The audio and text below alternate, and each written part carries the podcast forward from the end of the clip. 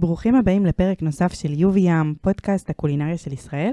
אה, היום אנחנו עם פרק נוסף של אה, תפריט טעימות, ונמצא איתי באולפן אה, השף יניב גור אריה, ואנחנו נתמקד היום במרק החררה. נכון? אמרתי את זה נכון? שלום, אמרת את זה מצוין, בלי המבטא אומנם, אבל את יכולה להגיד חררה. וזה עוד אחרי שעשיתי מחקר אצל חמותי, כן? לא באתי ריקה. חשוב לציין שאני לא יודעת אם שומעים, אבל הקול שלי לא בשיאו. זה כל החורף ככה, כל תקופת החורף. כשנגיע לקיץ, אני אחזור לעצמי ויהיה קול נורמלי. חשבתי זה בגלל המלחמה. זה גם. כן. לצערי. טוב, אה, אז אנחנו הולכים להתחיל, כי יש לנו אה, ככה פרק אה, מאוד מאוד עמוק, מעניין. אל שווקי המגרב וניחוחות התבלינים בשוק של מרקש וכאלה. יאללה, מתאים לי. טוב, אז אנחנו מתחילים.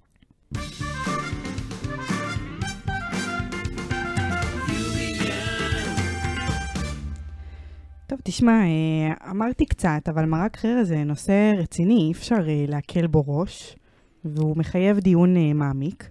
אבל בהחלט. לפני שאנחנו צוללים כמו תמיד, אז אנחנו נבין רגע בכלל מה זה, מה זה מרק חרא. אז קודם כל, מרק חרא בעיניי זה מלך המרקים. באמת, אני, יש הרבה מרקים שאני אוהב, וגם גדלתי על כל מיני מרקים, ואני אוהב קובי חמוסטה, ואני אוהב מרק עדשים, אבל חררה זה המרק האולטימטיבי ממש ממש מבחינתי. יש בו הכל, יש בו איזון ואושר ורוחב ושלמות, ואנחנו עוד נתעמק בזה, אבל זו הסיבה שכל כך רציתי שניתן לו את הכבוד.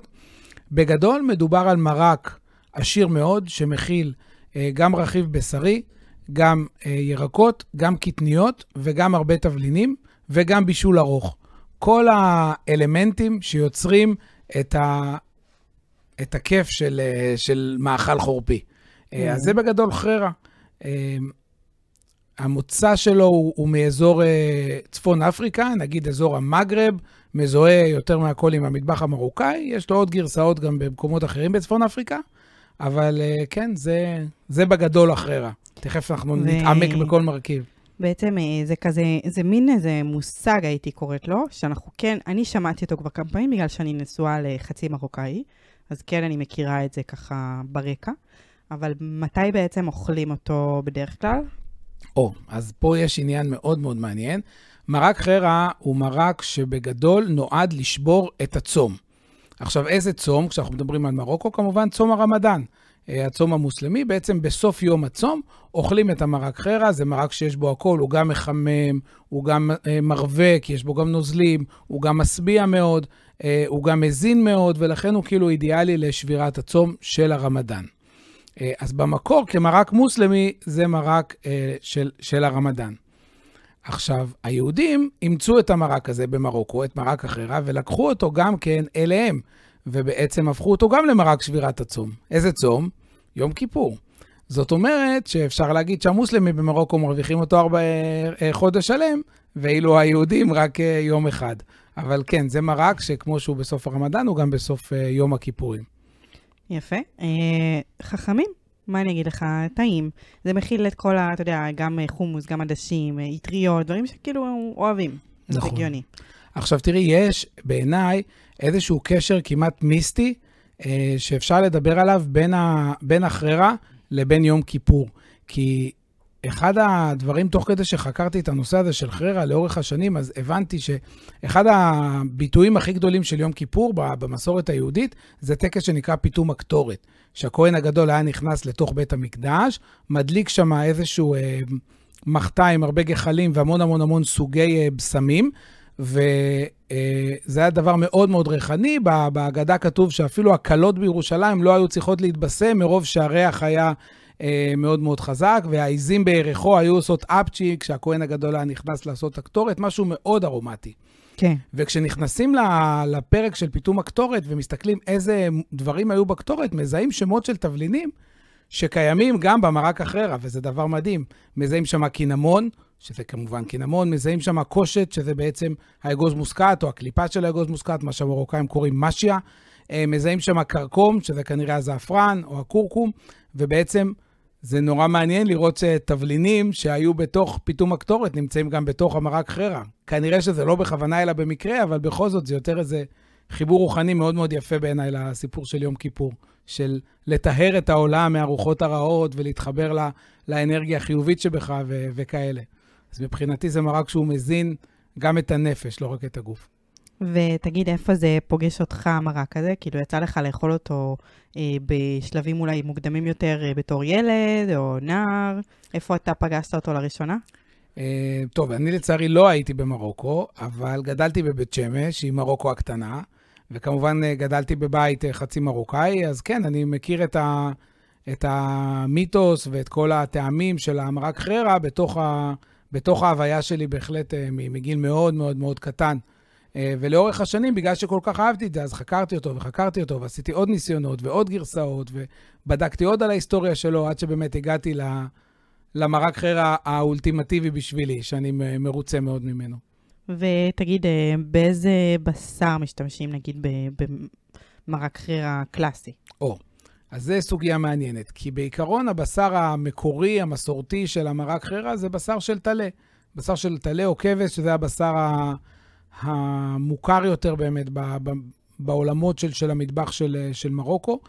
אה, יש גם גרסאות שמשתמשים בבשר בקר, בעיקר היום ברוב המקומות עושים את זה עם בשר בקר, בהרבה מאוד מקומות, שזה גם נותן אה, עולם אחר של טעמים. הטלה נותן את הניחוח שלו, שיש כאלה שאוהבים יותר או פחות, אבל בשר בקר לגמרי מתאים. אה, ניתן גם להשתמש במרק עוף, סליחה, בבשר עוף, ראיתי פה ושם גרסאות גם עם עוף. אני מנחש, למרות שאני לא יודע להגיד בוודאות, שאלה הגרסאות העניות יותר, נקרא לזה, של המרק. ויש גם אפשרות להכין חירה צמחונית בלי אה, בשר בכלל. אה, ולקבל את העומקים של הטעמים באמצעות תבלינים, קטניות, אה, ירקות וכמובן בישול מאוד מאוד ארוך. אז בעצם, אה, אם אנחנו רגע צוללים ממש למרק קרירה, כמו שהוא, בוא נגיד, לפי הספר, אז מה כלל המרכיבים שהיית מכניס בו לפני שעושים איזה שהן תוספות מודרניות או משנים את המתכון המקורי, מה שנקרא? את מתכוונת מבחינת רכיבים, עוד לפני כן, התהליך. בדיוק. אז הרכיבים, קודם כל, זה בשר, כשבדרך כלל הכמות של הבשר במרק חרה היא לא גדולה, מה שאומר שכמו הרבה תבשילים במטבח המרוקאי, זה נולד אה, במטבחים עניים, וכל הטאז'ינים וכל התבשילים והמרקים וזה, הם נורא בנויים על העיקרון של בישול ארוך, כשבאמצעות כמות יחסית קטנה של בשר אפשר לתת טעם לתבשיל נורא גדול, עם נפח גדול, ואז בעצם להשביע הרבה אנשים עם לא הרבה בשר. זה היה עיקרון שמלווה המון המון תבשילים בעולם, ובטח את הטאז'ינים המרוקאים. אז קודם כל יש בשר, בדרך כלל יש גם עצמות, שגם נותנות את הטעם. אה, מבחינת ירקות, הירקות העיקריים שיש בחרא זה בצל, גזר, אה, סלרי וכוסברה, ויש כאלה ששמים גם פטרוזיליה, זאת אומרת, הרבה עשבים. אה, מבחינת, אה, וכמובן עגבניות שנכנסות לתוך המרק. אה, מבחינת קטניות, בדרך כלל זה חומוס ועדשים, זה המסורתי. ראיתי פה ושם גרסאות גם עם קטניות אחרות, אבל חומוס ועדשים זה הגרסאות המובילות והמוכרות יותר. אה, ומבחינת הטיבול, אז בעצם התבלינים הדומיננטיים ביותר זה הקינמון והכורכום, ויש כאלה שמוסיפים עוד תבלינים, כמו משיה, אגוז מוסקת, ג'ינג'ר, אה, כוסברה טחונה. וואו, כאילו, ג'ינג'ר? גרעיני כוסברה, כן, זנגוויל בעצם, ג'ינג'ר אה, תבלין. ויש כאלה שפשוט שמים ראס אל חנות, שזה התערובת תבלינים המרוקאית שמכילה את כל, ה, את כל הדברים האלה. כמובן הנוזלים זה, זה אה, מים, ויש לנו גם את האלמנט של החמיצות, שעליו אנחנו נתעמק יותר, אבל כרגע נגיד שתמיד יש גם איזשהו אלמנט של אה, לימון, ויש את הסיומת של המרק, שזה בדרך כלל אטריות. כאשר יש גם גרסאות שבמקום מטריות שמים אורז. Mm-hmm. גם בזה נתקלתי, אבל הגרסה היותר מובילה היא מטריות. מבחינת שומן, השומן המקובל יותר לשים במרק חרא המוסלמי, זה מה שנקרא סמן או סמנה, שזה בעצם חמאה מזוקקת. בגרסאות היהודיות משתמשים כמובן בשמן זית, שזה אגב, הרבה מרוקאים בארץ חושבים ששמן זית, כאילו בגלל תקופת הצנע, החליפו את השמן זית בשמן אה, צמחי, וכשאני גדלתי חשבתי במטבח המרוקאי אין שמן זית, כן. כי לא היינו משתמשים בכלל. וכשאתה מסתכל אחורה, אתה מבין שהשמן העיקרי, השמן צמחי העיקרי שמשתמשים בו במרוקו לטיבול ובישול זה שמן זית, מפני שאין שם קנולה וחמניות וכאלה. אז שמן זית, או שומן מהחי, כמו שומן בקר או, או שומן עוף. בנוסף, יש את נושא הסמכת המרק, אה, שעליו יש גם כמה גרסאות, שעליו אנחנו אולי נתעמק בהמשך, כי זה נושא מאוד מאוד אה, מעניין ורלוונטי. טוב, סקרנת אותי, אה, ממש עצרת במתח, בשיא המתח. שיא המתח. אז בעצם פרטת את המרכיבים שאנחנו צפויים לקבל במרק הזה. אה, מה שאני הבנתי, כשקצת קראתי על המרק, זה שבאמת, אה, קודם כל, השם שלו זה משי. זאת אומרת, התרגום שלו מערבית הוא משי, כי באמת זה מרק נורא נורא חלק. הוא מגיע לאיזושהי, כמו שאמרת, הוא מאוד סמיך, הוא מגיע לאיזשהו מרקם שהוא מאוד כמו משי. אה, וזה למה גם נתנו לו את השם. אה, ואז כשאני חושבת, אני אומרת, יש לנו במרק אה, חומוס ועדשים, שניהם עם קליפה, שזה די... כמה שננסה, אנחנו כן, כאילו צריך מאוד מאוד להגיע לאיזשהו מרקם מאוד אה, ייחודי פה במרק הזה, כדי שאנחנו לא נרגיש את הקליפה שלהם. בעצם מה, איזה עקרונות צריכים להיות כדי שאנחנו נוכל לה, להגיע לאיזשהו מרקם משי כזה. אוקיי, אז אני אגיד רגע משהו על הקליפות של הקטניות, ואז אני רגע אה, אצלול יותר לעניין של המשי, כי כן. זה נושא מאוד מעניין. אבל לגבי הקליפות של הקטניות, אז ככה, אה, העדשים כמעט שאין להם קליפה שהיא דומיננטית, אם משתמשים בעדשים ירוקות או שחורות, הן די נשארות עם הקליפה, בדרך כלל זה מה שמשתמשים, לא בעדשים הכתומות שמתפרקות לגמרי. מבחינת גרגירי חומוס, אז באמת ראיתי הרבה מתכונים וגרסאות שממש מקלפים את הגרגירי חומוס, ואני יודע שזה תהליך שהרבה פעמים אה, בתבשילים מסורתיים עושים, ממש מרתיחים את החומוס ונותנים לקליפות להיפרד ומקלפים אותם. הבשורה הטובה שיש לי ל- ל- לספר למאזיננו, שהתהליך הזה הוא לא כל כך הכרחי אם בוחרים את הזנים הנכונים של החומוס. זאת אומרת, יש זנים של חומוס שהקליפה שלהם היא באמת מאוד עבה, ואז היא נפרדת מהחומוס והיא פוגעת ב- במרקם של המרק. אבל אם משתמשים בגרגירים הקטנים יותר, לדוגמה, אם אפשר לקנות גרגירי חומוס ישראלי מזן שנקרא זהבית, או החומוס הבולגרי, או באופן כללי הזנים של החומוס הקטן, הקליפה שלהם מאוד דקה, ולכן היא כמעט ולא תפריע לכם במרק, ואתם בהחלט יכולים לשים אותם, כי זה באמת עבודת נמלים לא הגיונית. אני להתחיל רק ל- חושבת על זה, אני לקלף אומרת, חומוסים. בוא נסגור את הפרק הזה, אנחנו לא צריכים להמשיך אותו. אין צורך לקלף, פשוט צריך לשים את הזנים הנכונים של החומוס, שהקליפה שלהם היא מאוד מאוד דקה. עכשיו לגבי המשי, זה דבר מאוד מעניין. פירוש המילה חררה באמת זה משי, וזה המרקם של המרק הזה, שיש לו באמת מרקם משי. את המרקם המשי הזה הוא מקבל בעצם באמצעות ההסמכה שקורית בסוף התהליך. אה, ופה אני מגיע בעצם למשהו שבבחינתי הוא החלק הכי מרתק במרק הזה. יש שלב או רכיב במרק חררה שפשוט נעלם, פשוט נשכח, ובמתכונים המודרניים אתה פשוט לא מוצא אותו. והסתכלתי בהמון המון מתכונים מודרניים לחררה, ותמיד כתוב בסוף לוקחים קמח, או כף או שתיים של קמח, מערבבים עם קצת מהנוזלים של המרק, עושים מין בלילה כזאתי, ואת הבלילה הזאת מוסיפים לתוך המרק, מערבבים פנימה, ואז זה מה שמסמיך את המרק חררה, ואז הבלילת קמח הזאת שמסמיכה, היא באמת נותנת את המרקם הזה, המשי הזה, כי הוא יוצר מין סמיכות נורא אה, חלקה ונעימה בכל המרק. אבל אם חוקרים רגע יותר אחורה ולעומק את המתכונים של החררה הקדומים יותר, מגלים אה, רכיב נוסף שנקרא תדוארה. אוקיי. תדוארה. אני מקווה שאני אומר את זה בערבית. התייעצתי עם כמה אנשים שעובדים איתי דוברי ערבית כדי לברר שאני אומר את זה נכון, וכנראה שזה ההגייה הנכונה, תדוארה. תודוארה. תדוארה, כן. רגע, תודוארה. בטח במבטא מרוקאי זה נשמע תדוארה.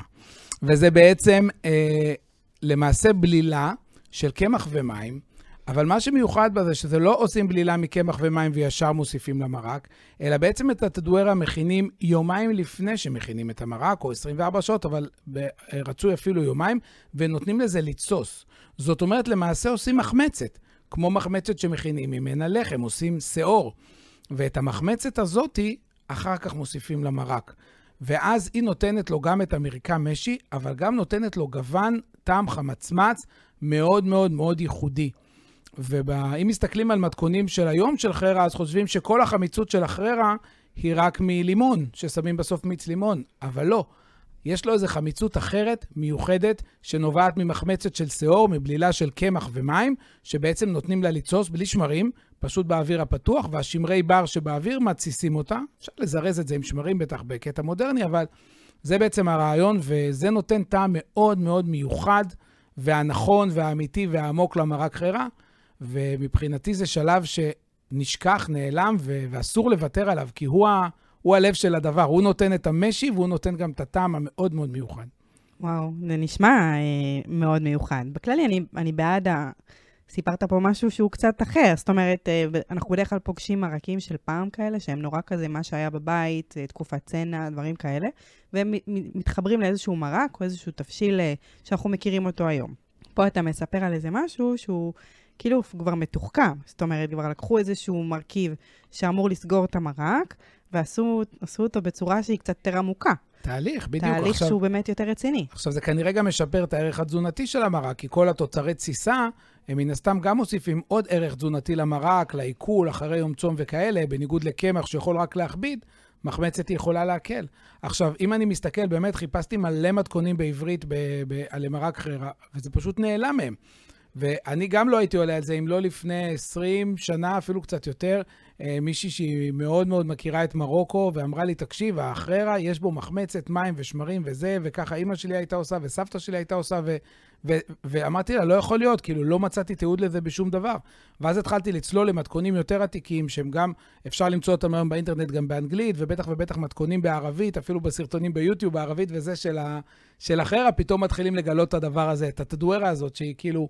לא, לא עשתה עלייה עם המרק לפה, ואני בעד, אה, בעד להחזיר אותה, כי היא באמת מוסיפה נופח אה, אחר לגמרי למרק. אה, אותי סקרנת, האמת. אתה יודע, אני טעמתי פעם את המרק הזה, אבל אני לא בטוחה, כשאני מנסה להיזכר איך הוא היה נראה, ובטעם שלו הוא לא היה סמיך כמו שאני מתארת לעצמי שהוא סמיך אחרי שהוא מקבל את הדוארה הזאת בפנים. אז מעניין מאוד. איזה אטריות אנחנו נמצא בתוך מרק הזה?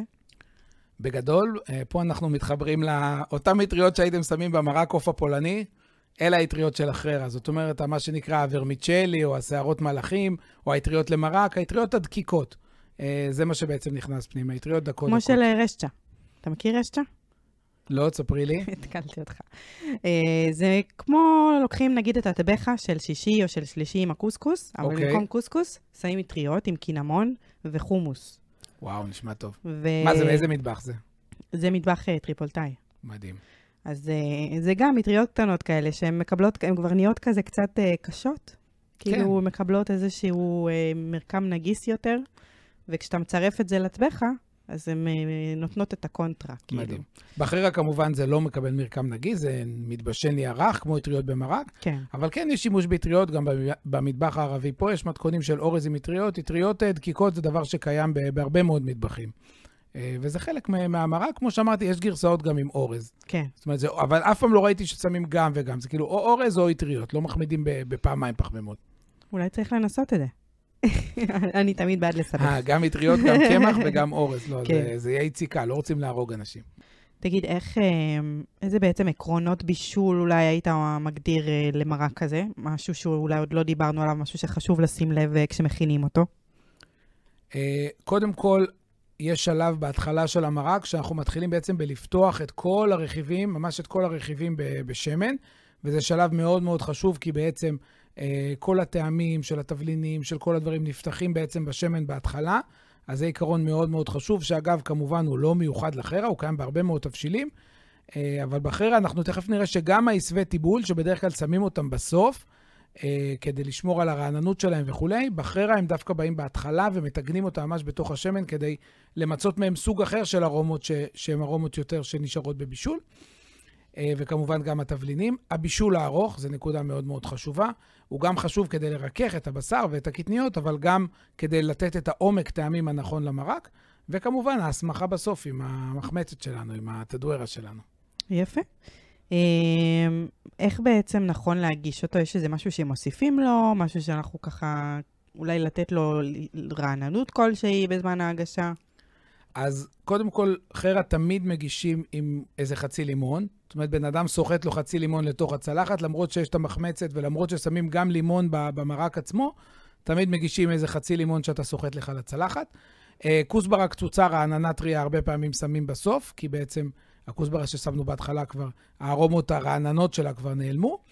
אה, זה הקלאסי. אה, מעבר לזה, יש ראיתי בכמה מקומות שבמרוקו הרבה פעמים מגישים ליד החררה תמרים. עכשיו, אני לא יודע מה החיבור להגיש חררה עם תמר, לדעתי זה קשור לעובדה שזה סוף צום. אז mm. כאילו, את התמרים אמורים לתת אולי עוד איזשהו בוסט של אנרגיה וכאלה. אפילו ראיתי באיזשהו מתכון שכתוב, לה, שמגישים ליד החררה שבקיה, שזה כאילו הממתק המטוגן הזה, הטבול בסירופ, שוב, אני מניח שזה לא מחיבור קולינרי של טעמים, אלא באמת ממעין פיסט כזה, חגיגה של, של uh, סוף צום, אבל זה גם דברים ש, שבמרוקו לפעמים מגישים ליד אחרה. אני מאוד אוהב לטפטף עליו בהגשה uh, קצת uh, שמן זית, או אם משיגים שמן ארגן, שזה השמן המאוד מאוד ייחודי למרוקו, שמאוד קשה להשיג אותו והוא גם מאוד יקר, אבל אם משיגים שמן ארגן בכבישה קרה, זה לא קלאסיקה, אבל כמה טיפות מזה בתוך המרק בהגשה נותנות עוד איזשהו ניחוח מאוד מאוד uh, מיוחד. Uh, טוב, uh, האמת שמעניין לנסות, uh, קודם כל לנסות להכין את המרק, ואז גם להוסיף את מה שאתה מתאר.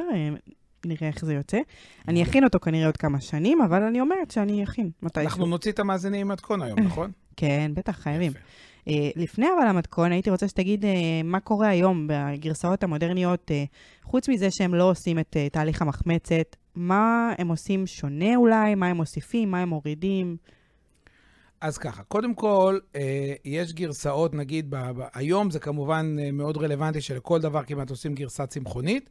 בטח ובטח שמרק מוכררה, שהבשר הוא לא רכיב סופר דומיננטי בו מבחינת הנפח, אז ניתן להכין אותו בלי בשר. אה, אני ראיתי מתכונים צמחונים לחרא, פשוט מחליפים את הבשר או בציר ירקות, אה, או שפשוט עושים אה, תהליך בישול ומוסיפים איזשהו רכיב שמביא את האומאמי הזה ממקור צמחי. אז זה כאילו לא חיבור קלאסי למרוקו, אבל אפשר לשים, לא יודע מה, כף של מיסו, או כמה כפות של רוטב סויה, או אה, אה, שמרי בירה, שזה גם נותן אומאמי מאוד חזק, או הצת קומבו בבישול של, ה, של הציר, או אפילו, רחמנא ליצלן, אל תגלי שאמרתי, אה, קצת אבקת מרק, וזה נותן 아, איזשהו... זה שלי, זה המרכיב שלי. אני הפסקתי להתנגד לרכיב הזה, אני כבר חי איתו בשלום היום. שתדע, חצי כפית עושה פלאים. עושה פלאים, אני מודה, ואני אומר, טבחים, אני לוקח על עצמי את השמנו הזה שכל השנים, זה אבקת מרק, זה איום ונורא. לא, זה לא איום ונורא, וזה תבלין לגיטימי, כל עוד משתמשים בו במשורה, כמו שמשתמשים בכל תבלין. אז גם זה יכול לתת עוד איזשהו בוסט של אומאמי לדבר, אפילו פטריות מיובשות. אפשר להוסיף לתוך הציר. כל דבר שהוא נותן איזה עומק כזה חזק של טעמים, שביחד עם השילוב של הקטניות, החומוס וכולי, יכול לתת את, ה, את העומק הזה של החררה. זה דבר מאוד אפשרי לעשות חררה צמחונית. כמובן, מגוונים לפעמים גם בסוגי הקטניות, ראיתי ששמים שועית, אפשר לשים פול. זה שוב, זה לא הקלאסיקה, אבל זה יכול לתת עוד איזשהו גוון עם אותו כיוון של טיבול, לעשות מרק מקטניות אחרות, כי, כי לפעמים פשוט פותחים את הארון ואין חומוס, אבל יש שועית, או אין עדשים, אבל יש uh, עדשים מסוג אחר, או מש, או מה שלא יהיה, הוא לגמרי טולרנטי להחליף uh, קטניות. אפשר להשאיר אותו בעוד סוגי ירקות אחרים, תפוחי אדמה, קישואים, דברים אחרים שאפשר בהחלט להוסיף. אפילו ראיתי באיזשהו מקום גרסה שמאיר אדוני עשה של חרירה ים, חרירה דגים. לא טעמתי, אבל זה נשמע סופר מעניין ו- ורלוונטי. הוא השתמש באותו תבלון, פשוט החליף לדגים. אותו בסיס, כן, ו- וזה מאוד מאוד מעניין. אה, אני יכול לספר שאני לפני כמה שבועות הגשתי, ב- עשיתי ארוחת פופ-אפ בבני ברק, ורציתי לחבר את הזיכרונות שלי, של החרירה, לזיכרונות הצד השני שלי, כאילו הצד הדתי שלי מהילדות של הקיגל הירושלמי, שלא גדלתי בבית שהגישו אותו, אבל כשהגעתי לישיבה וזה, אז, אז היה אותו ועשיתי איזה חיבור. אז עשינו בעצם מרק חרא, אה, סיננו אותו אחר כך לגמרי, ולקחנו רק את הציר שלו, בלי כל המוצקים. הסמכנו אותו עם הטדוארה, ויצא בעצם מין ציר רוטב עם טעמים מאוד מאוד עמוקים של מרק חרא. לקחנו את הבשר טלה, אה, פוררנו אותו, עשינו בשר מפורק, ואז הייתה פרוסה של קיגל ירושלמי, הכי אשכנזי שיש, עליה בשר טלה מפורק, ועל זה ציר של מרק חרא. וואו, זה היה mind blowing, זאת הייתה by far המנה הכי טובה בארוחה הזאת, ואנשים כאילו, זה בי שאתה לוקח ואתה אומר, רגע, איפה אני? אני בפולניה, אני בזה, ואחרי זה חשבתי שהקיגל זה אטריות הרי. וגם במרק, תאורטית, יש אטריות, זאת אומרת, הכל כאילו מתחבר, וזה, אני חושב, היופי של המטבח שלנו פה בארץ, שאנחנו יכולים לייצר חיבורים שהם סופר מעניינים. ולצערי, בתקופה האחרונה אנחנו עוסקים בעיקר בלריב ובלנתק ובלהפריד ובל... ובלראות במה אנחנו שונים, אבל למעשה יש לנו פוטנציאל חיבורים שיכול לייצר דברים מטורפים, מהממים, אה, וזאת מבחינתי הייתה דוגמה לדבר הזה. הגשתי את זה ליהודים חרדים בבני ברק, וזה היה וואו, באמת זה ריגש אותי מאוד. האמת שזה נשמע אה, וואו, חייבת להגיד, כן. די גמרת אותי פה.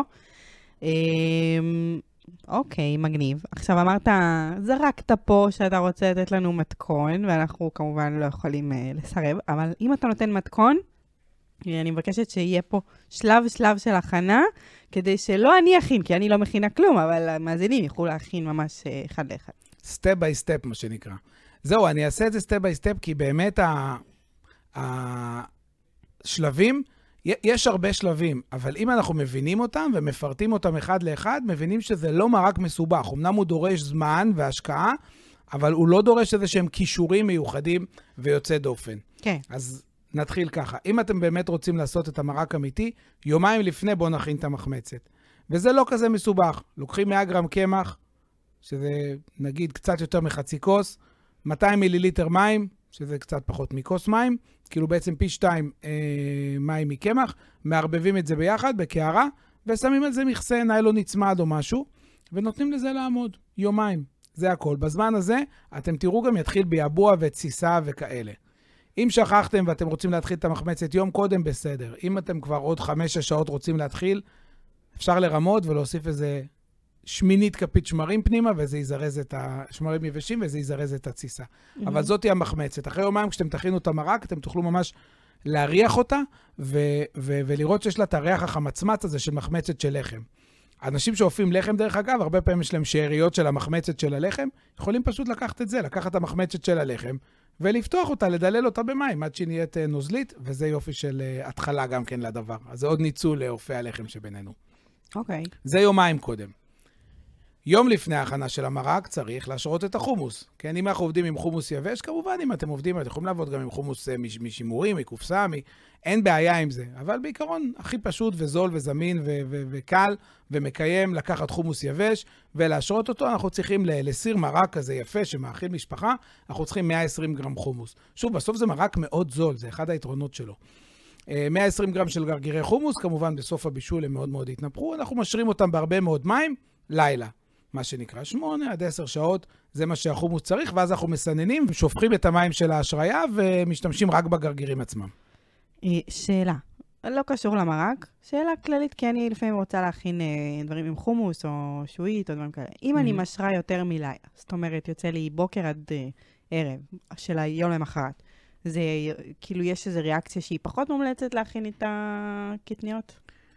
תראה, אני אקח דקה להסביר מה זה בכלל השראה של קטניות. Mm-hmm. בסוף הגרעין היבש של הקטנית, בטבע, אם לא היה נכנס למטבח, מה הוא רוצה? הוא רוצה לשמור את עצמו כל הקיץ אה, ממזיקים, כדי שבחורף, כשיגיע הגשם, הוא ינבוט ויתחיל את הצמח החדש. כדי לשמור את עצמו, מה הוא עושה? הוא עוטף את עצמו בכל מיני חומרי תשמורת שהם פחות טובים לנו. הוא גם מכווץ את הסוכרים שלו, לשר... מלכד אותם לשרשראות ארוכות, ועוטף את עצמו בחומרים כמו חומצה פיטית ועוד חומרים שאנחנו פחות טובים לנו גם מבחינת עיכול וגם מבחינה של טעם. ברגע שאנחנו משרים את החומוס, אנחנו בעצם כאילו נותנים לו מידע שכאילו הגיע החורף, הגיע הגשם, ואז הוא בעצם מתחיל לפרק את כל החומרי תשמורת, החומצה הפיטית מתפרקת, סוכרים, שרשראות ארוכות מתפרקות לקצרות יותר, ולכן בעצם אנחנו מקבלים את החומוס יותר מתוק, או כל קטנית יותר מתוקה, יותר מוכנה אה, לעבודה, יותר טעימה ויותר קלה לעיכול. אבל אם אנחנו נשרה אותו יותר מדי זמן, אז יכולים לקרות שני דברים. יכולה להתחיל תהליך תסיסה, שזה משהו שאנחנו לא רוצים, כי זה התחלה של קלקול, ויכולה להתחיל גם תהליך של נביטה, שזה שוב, כל עוד היא נשלטת, זה יכול להיות בסדר, אבל לא בהגזמה. לכן אני אומר, אם את רוצה להשאיר את זה ליותר מלילה, נגיד 24 שעות לדוגמה, אז פשוט תעשי את זה במקרר. כאילו לילה עוד אפשר בחוץ, אבל אם עושים השריה יותר ארוכה, פשוט שתהיה במקרר, ואז יצא לי אפילו 48 שעות להשאיר קטניות מושרות במקרר, לא קורה כלום. אופציה אחרת, אפשר להכין סטוק, מי שיש לו מקום בפריזר, ושזה יהיה מושרה, ולהקפיא את זה כבר כמושרה. אוקיי, ענית לי. אוקיי, אז הגענו ליום הנכסף להכין את המרק עצמו. אה, ואז אנחנו בעצם מתחילים את התהליך של הכנת המרק. שוב, כמו שאמרתי, אנחנו צריכים שמן, אנחנו צריכים בערך שליש כוס, משהו כמו 60 אה, גרם של שמן, שכמו שאמרתי, זה יכול להיות או שמן זית, או חמאה מזוקקת, למי שלא אכפת לו מהכשרות, או מה שאני הכי אוהב, שומן אה, בקר. אה, מומס. אז כל אחד מהשמנים האלה מתאים, ואז אנחנו לוקחים בשר. אה, כל חלק של בשר שמתאים לבישול ארוך, הוא מתאים למרק הזה. אפשר להשתמש ב... אם זה טלה, אפשר להשתמש בשוק, אפשר להשתמש בכתף. אם זה בקר, אפשר להשתמש בצוואר. אפשר להשתמש בחלק של הצלעות, שנקרא אונטריב, שהוא גם כן מצוין לבישול ארוך. אפשר להשתמש בשפונדרה, אם רוצים את המרק יותר שמן, עם, עם חלק עם יותר שומן. אתם תחליטו אם אתם רוצים טלה או בקר, ואם אתם רוצים נתח שמן או רזה. אני אישית משתמש באונטריב בקר, אני מכין את המרק עם בקר. ואם ו... אנחנו רוצים, סליחה, אם אנחנו רוצים באמת נתח שהוא יותר רזה, אז איזה אמרת? אז אפשר לקחת, האונטריב זה החלק שאני משתמש, הוא יחסית אה, חלק רזה יותר, אה, אין בו הרבה שומן ואני משתמש בו. Mm-hmm. להכנת המרק. אם רוצים נתח שמן, אז אפשר לקחת שפונדרה, מה שנקרא אסדו, ולשים בפנים. אה, כנ"ל בטלה, אפשר לקחת אספריבס טלה שהוא מאוד שומני, ואפשר לקחת מהכתף או מהשוק ולחתוך יחסית אה, קוביות בלי, ה, בלי השומן. אני לא חושב שהרבה שומן נותן ערך בבישול הארוך של המרק, יש בו גם ככה שומן מהשמן שהוספנו וגם, מה, וגם מהבשר עצמו. לדעתי, בעיניי זה, זה מספיק. Mm-hmm. בכל מקרה, אה, השומן, גם אם המרק נשאר היום במקרר, הוא נקרש מלמעלה. אז מקסימום יש עודף שומן, תמיד אפשר גם להוציא אותו מהחלק העליון, ולא לזרוק אותו כמובן. השומן מהחלק העליון של מרקים ותבשילים זה אוצר. להשתמש בו לטיגון או לכל דבר, הוא מאוד מאוד טעים. אה, אני אישית מאוד ממליץ להוסיף למרק הזה גם עצמות. שתיים, שלוש עצמות עם יח, ייתנו המון המון המון טעם. ייתנו המון גם ערך תזונתי נוסף לנוזל של המרק, אה, וזה מאוד מאוד אה, חשוב, וזה גם מאוד זול. אה, בגדול, אנחנו לא צריכים פה יותר מחצי קילו של בשר. שוב, לסיר ענק שמספיק למשפחה, אנחנו צריכים חצי קילו בשר ושתיים, שלוש עצמות. זהו. ממיסים את השמן ומתגנים קצת את הבשר והעצמות עד שהן משחימות. ההשכמה מאוד חשובה, כי זה מה שנותן הרבה מאוד טעם. נוצרות ריאקציות בהשכמה בשמן שלא נוצרות בבישול. ואם זה ייכנס רק למים, בעצם אנחנו נאבד את, ה, את האפקט, מה שנקרא אפקט מאיירד, שזה בעצם האפקט שיוצר את הטעמים השחומים, את הארומות האלה, המקורמלות, הצלויות, ש, שאנחנו מאוד מאוד אוהבים. אה, אז לא נוותר על זה. למרות שיש בישול ארוך, בכל זאת אנחנו נותנים את ההשכמה בשומן ומוציאים את הבשר והעצמות החוצה. השלב הבא זה הירקות. אנחנו צריכים להכין לנו אה, בצל אחד, גזר אחד, חבילה אחת של סלרי, מה שנקרא סלרי אמריקאי, שזה גבעולים ועלים. לא רק הגבעולים, גבעולים ועלים, לא צריך את השורש. אם יש לכם שורש סלרי, תשימו, אבל זה לא חובה. אבל הסלרי האמריקאי מאוד חשוב. אה, פטרוזיליה חבילה וכוסברה חבילה. אז בעצם אנחנו מתחילים בלשים בתוך השמן שנשאר בסיר, לא צריך להוסיף עוד שמן, את הבצל ואת הגזר. משחימים אותם על חום נמוך, משהו כמו עשר דקות, עד שבאמת הבצל מאוד שחום ומקורמל. זה חשוב. אם נעשה את זה על אש גבוהה מדי, הבצל בעצם ישכים בחלק החיצוני, אבל לא יוציא את כל הסוכרים שלו החוצה, שנותנים המון המון טעם למרק. אז השכבנו את הבצל והגזר, אנחנו זורקים לסיר את העשבים. שזה דבר שאנחנו לא רגילים לראות, כי בדרך כלל אנחנו אומרים העשבים תמיד בסוף, שיהיה רענן וזה, אבל לא, בחררה, הטעם של העשבים שמתאגנים ובבישול הארוך, זה הדבר, צריך את זה. אז אנחנו מוסיפים את הסלרי, את הכוסברה ואת הפטרוזיליה לתוך הסיר על הבצל והגזר, ובשלב הזה אנחנו מוסיפים גם את התבלינים. עכשיו, התבלינים זה החלק המפתיע פה. קודם כל, קינמון, כף, לא לפחד, כף שלמה של קינמון תשימו בפנים, כורכום, גם כן, כפית של אה, כורכום, שני התבלינים האלה הם חובה. מה קורה לקינמון במגע הזה, עם הכורכום ובכללי בתוך המרק? משהו בשילוב טעמים של הסלרי והכוסברה וה, והקינמון והכורכום עושה, הוא, הוא השכבת טעם הכי עמוקה של המרק הזה. בלי זה אין חררה, חד משמעית. אמ, אחרי ששמנו את הקינמון והכורכום, אפשר לעשות אחד מהשניים. או להוסיף גם חצי כפית של ראסל חנות, סלש בהרת, תערובת תבלינים כזאת, או לשים לבד אה, שני תבלינים נוספים, שזה משיה, אה, שזה, משיה זה בעצם הקליפה של האגוז מוסקת. אפשר גם לשים את האגוז מוסקת עצמו, אבל במרוקו אוהבים נורא את הקליפה שיש לה ארומה קצת יותר אה, פירותית, mm-hmm. זה נקרא משיה. אבל קשה להשיג אותה, אז אם אתם לא משיגים אפשר אגוז מוסקת, וגם חצי כפית של זנגוויל, ג'ינג'ר טחון. אוקיי. Okay. והוספנו את התבלינים יחד עם, ה, יחד עם העשבים על הבצל והגזר, ושוב אנחנו מטגנים את הדבר הזה איזה שתי דקות, שלוש דקות, ממש אפשר להרגיש באף את הריח של התבלינים עם העשבים עולה, ואז אנחנו מבינים שזה, שזה קרה, שזה, שזה התבצע. אה, בשלב הזה אנחנו מוסיפים את הרכיב המתוק שלנו במרק, שזה סילן. לא הרבה, 100 גרם, שזה בערך, אני יודע, משהו כמו חצי כוס סילן, אה, נותנת אה, עומק של מתיקות מאוד מאוד נעים. המרק לא יוצא מתוק בסוף, לא צריך לפחד מזה, אבל זה כן מוסיף עוד איזשהו רובד מאוד מאוד מוצלח. מוסיפים את הסילן, וגם אותו מתגנים טיפה, כי הוא בעצם יוצר את הקרמליזציה מעל כל הדבר. וזה לא משהו שהיה קיים במתכון המקורי, הסילן. אה, אני חושב שרכיב אה, של מתיקות אה, הוא מאוד מאוד משמעותי לשכבה של הטעם, ובעצם לקחתי את העיקרון ש, של התמרים שמגישים עם המרק, ופשוט הכנסתי אותם כן. פנימה דרך הסילן, ולדעתי זה מוסיף המון המון עומק טעם. Mm-hmm. מה שכן, הסילן מתקרמל, כאילו, כי זה סוכר, אז ממש כשמוסיפים את הסילן, לתת דקה של ערבוב, ומיד להוסיף פנימה את הרכיב הבא, שזה העגבניות. עכשיו, העגבניות, יש לנו שתי אפשרויות. או לקחת מה שנקרא פסטה, שזה בעצם מחית עגבניות מצנצנת, שהיא חלקה לגמרי. צנצנת אחת זה בדרך כלל, אה, אם אני לא טועה, 600 אה, אה, גרם, משהו כזה. יש שם, אני חושבת, איזה 700 אפילו. אז זה בדיוק הכמות שאנחנו צריכים. אפשרות אחרת זה לקחת פשוט איזה קילו של עגבניות טריות, לטחון אותן במעבד מזון, ולהוסיף פנימה.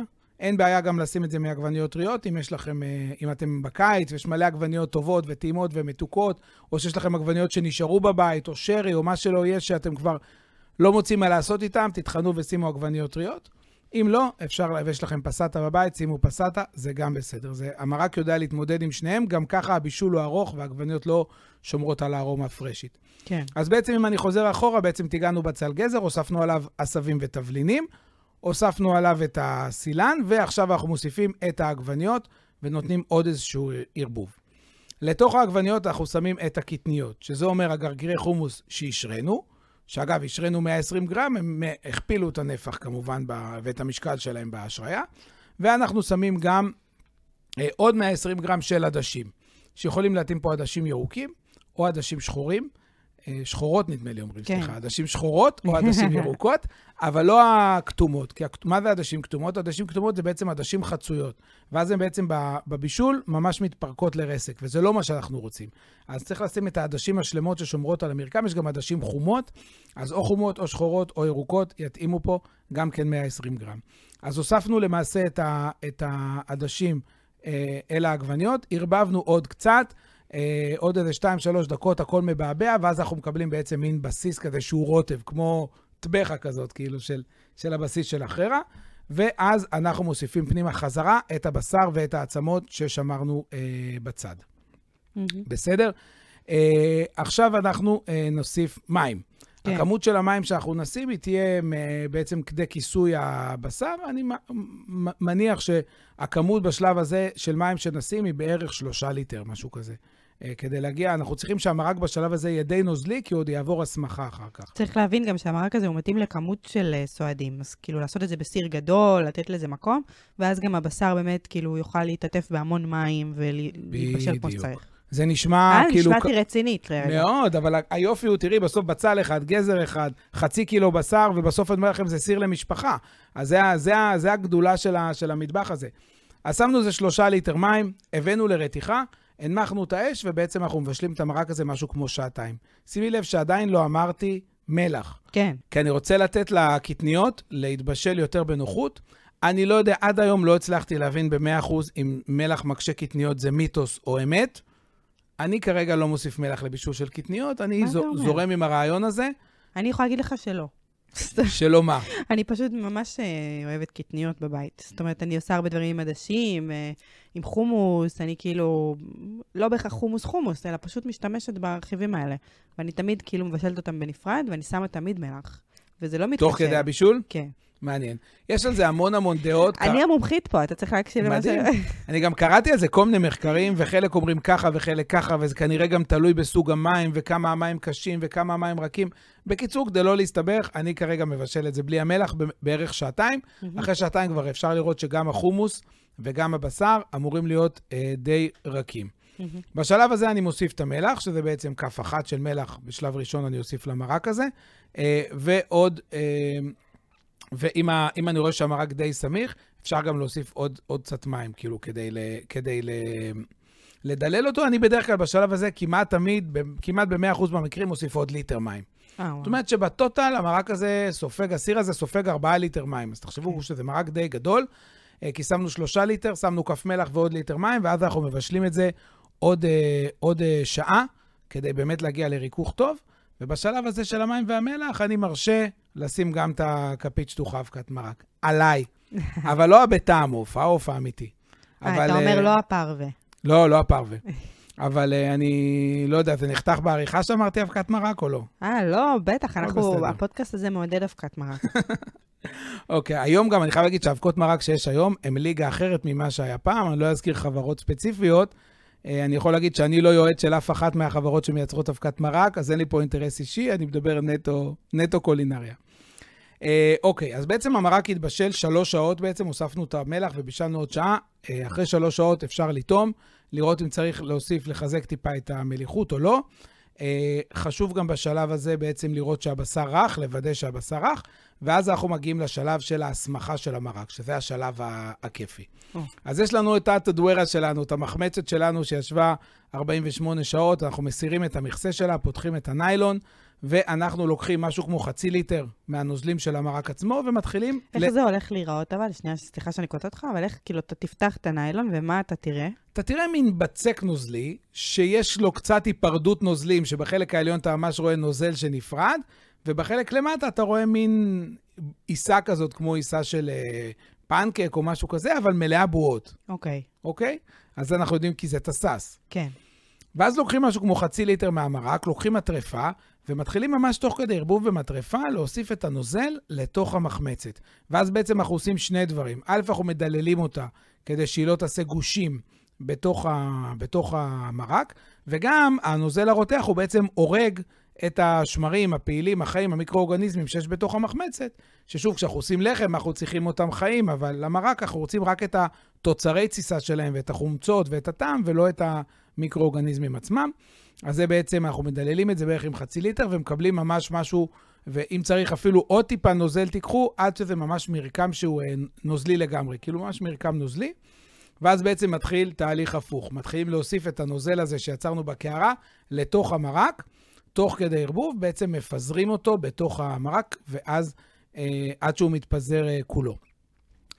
בשלב הזה אנחנו צריכים אה, לבשל אה, עוד 5-10 דקות את המרק. זה מה שנשאר לנו לבישול המרק, ולכן זה גם הזמן להוסיף את האטריות. Mm. כי זה השלב שהוספנו את הטדוארה, זה השלב להוסיף גם את האטריות. Uh, הכמות של האטריות שאנחנו צריכים פה היא משהו כמו 50 גרם, לא יותר מזה, כי שוב, המרק מאוד יסמיך מהמחמצת, ואנחנו לא רוצים שיהיה מלא עכשיו גם פסטה בפנים. אז שמים 50 גרם אטריות בפנים, ו... כשהן אה, לא מבושלות. לא מבושלות, כן. כן. אטריות דקיקות לא מבושלות, ואנחנו מתחילים אה, לבשל את המרק עוד 15 דקות עד שרואים שהוא מסמיך. בשלב הזה חשוב להקפיד על שני דברים. א', להבה נמוכה. כל הבישול של המרק צריך להיות על להבה אה, בינונית נמוכה, זאת אומרת, אחרי שהוא הגיע לרתיחה, להעביר אותו ללהבה בינונית נמוכה. אגב, כשאמרתי שעתיים בישול, הכוונה אחרי שרתח. זאת אומרת, לתת לו רתיחה, להנמיך את האש, ואז לבשל שעתיים. כי לפעמים יכול לקחת למרק רק חצי שעה להגיע לרתיחה, זה לא נספר בזמן בישול. כשאומרים לך אוקיי. לבשל משהו שעתיים או שלוש או ארבע, הכוונה אחרי. רתיחה. ואת כל השלב היה שלב שבו, לפני שהוספנו מים, אז שם היינו על אש גבוהה. בינונית, כי. כי כמו שאמרתי, לא, רגע, הטיגון של, הב, של הבשר הוא על אש גבוהה, כי כן. רוצים להשחים אותו. כשמתחילים עם הבצל וכל העשבים והתבלינים וזה, אש בינונית. למה? כי אנחנו רוצים לקבל השכמה עמוקה. לא להשחים את. החלק החיצוני ובפנים שהוא יישאר חי, כן. אלא ממש לגרום לו להתרכך טוב. אה, ואת המרק עצמו אנחנו גם מבשלים סף רתיחה, זאת אומרת, כאילו דואגים שיהיה ביבוע קטנצ'יק, אבל לא שירתח בטירוף, ואפשר גם לבשל את זה עם מכסה. ורק מדי פעם לפתוח ו- ולערבב. אבל מרגע ששמנו את הטדוארה, האש צריכה להיות ממש קטנה, בלי מכסה, וכל הזמן לערבב. למה? כי זה נוטה להידבק לתחתית של הסיר. אה, וואו. ולכן צריך ממש ל- לערבב את זה טוב, ואחרי חמש, שבע דקות, ממש כבר אנחנו רואים שהמרק הסמיך והאטריות רכות, וזה בעצם אה, השלב להוסיף את הרכיב האחרון ביותר, שזה המיץ לימון. אנחנו צריכים כמות של רבע כוס בערך של מיץ לימון, שזה אומר לימון אחד עסיסים זה בחורף, או בקיץ אפשר להשתמש בליים, כי הלימונים לא משהו, אה, כדי לתת עוד איזה גוון חמיצות למרק. אני מזכיר שיש חמיצות גם מהמחמצת עצמה, וגם מגישים את המרק עם חצי לימון לכל סועד. אבל כן צריך טיפה לתת חמיצות. הלימון הוא רכיב אחרון כי הארומה שלו מאוד מאוד נדיפה, ואנחנו רוצים לשמור על ה... גם על החמיצות והרעננות של הלימון. הוספנו את הלימון, מבשלים עוד איזה דקה-שתיים, ומכבים את האש. תואמים שוב, מוודאים אם צריך להוסיף לחזק בעוד טיפ-טיפונת מלח, אה, ואם לא, אז המרק אה, מוכן. עכשיו אני אגיד אה, משהו חשוב. כן.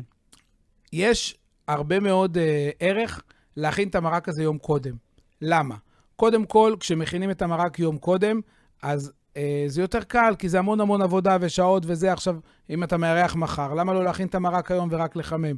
אז א', מבחינת נוחות זה עובד מצוין. ב', גם מבחינה קולינרית, יש משהו ביום הזה שאתה יושב במקרר, שכל הטעמים איכשהו נספגים ונכנסים ומעמיקים, וזה פשוט נהדר. ולכן אני מאוד ממליץ להכין את המרק הזה יום קודם. אבל אם מכינים אותו יום קודם, צריך לקחת בחשבון שני דברים.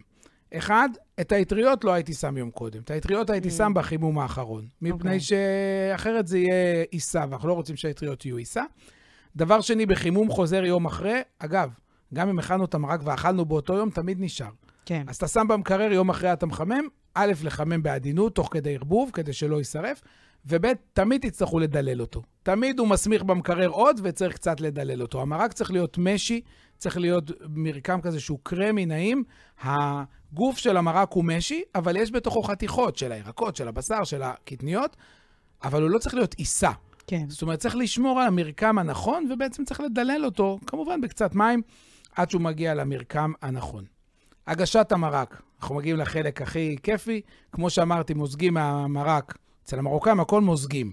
גם אם זה דג, או למזוג לך אורז, למזוג לך דג, אני זוכר את זה מהילדות. אפילו פעם איזה, אה, שמעתי איזה מרוקאי מבוגר בבית שמש אומר משהו, אה, ראיתי בתחנת דלק מתדלקת, מוזגת דלק לרכבים. אז הכל אנחנו מוזגים, אבל את המרק אנחנו מוזגים לקערות, אה, ואז שמים קצת כוסברה, קצוצה טריה רעננה, זה מאוד מוסיף. חצי לימון בצד לכל סועד שיסחט לו מלמעלה, וכמו שאמרתי, אני ממליץ לשים מלמעלה גם כמה טיפות של שמן זית או של שמן ארגן. אימא'לה, אבאלה ולהקתו. אין מרק יותר טעים מחררה. משהו בשילוב הלא הגיוני הזה של מחמצת שיעור, עם קינמון, עם כוסברה, עם סלרי, עם עצמות. זה פשוט קורה, זה כמו קסם. יש לו את הריח הזה של שוק, שהוא פשוט, אין, לי הגדרה אחרת מאשר קסום. זה מרק קסום. לא, בכללי, אתה יודע, כל מרק אטריות, אני חושבת שבחיים לא יצא לי לאכול מרק אטריות ולהגיד, וואי, אני לא כל כך נהנית. אני תמיד, כאילו, אני מכורה למרקים בכללי, ומרקי אטריות זה בכלל אה, תופס אותי. זה אדיר. ובטח כשזה הטעמים האלה העמוקים של הבית, הטעמים המרוקאים, שאני כבר אה, שנים מתאהבת בהם כל פעם. אה, לך תדע, אולי אני כן אכין את זה, אני לא יודעת. תכיני, תכיני. שני אתה. יודע, אני אבוא לדולב הביתה, אני אכין את זה ויגיד לי, מה קרה לך? מה קרה? מה, איפה את? מה, מה עשו לך בפודקאסט הזה? נו, אז תגידי לו, אתה רואה? היה שווה לעשות את הפודקאסט, זה מוצדק. שווה לעשות אה, פודקאסט. אז אני רוצה, כן, אני רוצה גם את המתכון כתוב. אה, אם יניב אה, יהיה נחמד, הוא יעשה לנו את זה גם כתוב. יש לנו, אני אעשה אותו כתוב, ואולי נשים אותו בתיאור של הפרק. אנחנו נעשה את זה, זאת אה, המטרה. תראי מי זה נהיה מקצוען פה. הוא כבר ישר. כל פעם אני אומרת, אני אקליט לו ג'ינגל ואני שוכחת. אני לא מאמין על עצמי. בסוף, בסוף, בסוף, שני המרקים בעיניי, שאני הכי אוהב בחורף, זה המרק חררה, או הסוג השני של מרקים שאני אוהב, זה הירוקים. לא משנה, חורש צבזי, קובה חמוסטה, אני. אתוודה. מלוכיה, כל המרקים שיש בהם מלא ירוק, אני אוהב. אני בחיים לא אכלתי חורס צבזי. הופה. אז צריך ללכת למסעדה פרסית טובה ולאכול. אה, כן, נכון, זה, זה יקרה. אתה יודע כמה דברים יש שלא... אתה יודע מה אני גיליתי? אה, לא מזמן, מה זה גיליתי? ידעתי את זה כל חיי. אה, יש את מסעדת ברסרי, R48, אוקיי. ברוטשילד, ויש להם בתפריט את העוגת גבינה של הקופי בר. אוקיי. אני לא הייתי בקופי בר, אף פעם. הופה. מרגישה קצת כאילו, קצת לא נעים לי להגיד את זה. שלא. היית בקופי בר? כן. תראי, זה קלאסיקה של הקלאסיקות, אז לפעמים, אה, כשאתה כאילו נכנס לעולם הקולינריה קצת אחרי, כאילו, שה- שזה בפיק, וזה כבר קלאסיקה, אז אתה כאילו אומר, טוב, כאילו זה תמיד יהיה שם, ואני תמיד אמצא את ההזדמנות ללכת, ובוא נלך לדברים החדשים המעניינים. ובגלל זה אני תמיד אומר, קלאסיקות הופכות לקלאסיקות כי הן טובות. כן. אז אל תזניחו אותן. אז לא, אז כשהייתי שם, יכולתי לטעום מהמון קינוחים אחרים, אבל בחרתי כן לקחת את העוגת גבינה של הקופי בר. שהיא מעולה. כן, והיא הייתה מעולה, ואני שמחה שעשיתי את זה, כי זה היה קצת אה, לתת לעצמי להרגיש יותר טוב, שאני כאילו נותנת לזה מקום, אתה מבין? זה גם היה באמת טעים, אז כאילו, חבל. זהו, הייתי צריכה לשפוך את זה מהסיסטם. אה, זהו, אז אה, תראה, אם אני אכין, אני אעדכן אותך, אני אעדכן גם אה, כמובן באינסטגרם את כל מי שעוקב ורוצה לראות מה קורה בפודקאסט. זה חלק מהעניין בפודקאסט, אתה מבין? כאילו גם שאני אכין את הדברים. אולי נבקש גם מהמאזינים להכין ולתייג אותנו. אה, זה חלום, אם הם יכינו ויתייגו אותנו, אני כמובן אשתף ואני ארצה גם לראות, כאילו, כי אולי מישהו יצליח. אני לא בטוח אצליח, אני אין לי את זה, אבל אולי מישהו יצליח. טוב, אבל אין לנו זה- תקציב מאזינים, אז אה, בין ה- בין ה- הזוכה יקבל מחמאות. כן, בדיוק, לא, זה קבוע, המתנות אצלי הן אה, מאוד ידועות אה, כלא מתגמלות. כן. טוב, בסדר, אחלה, מגניב. המרק יתגמל אתכם בעצמו. אה, ברור. תאמינו לי.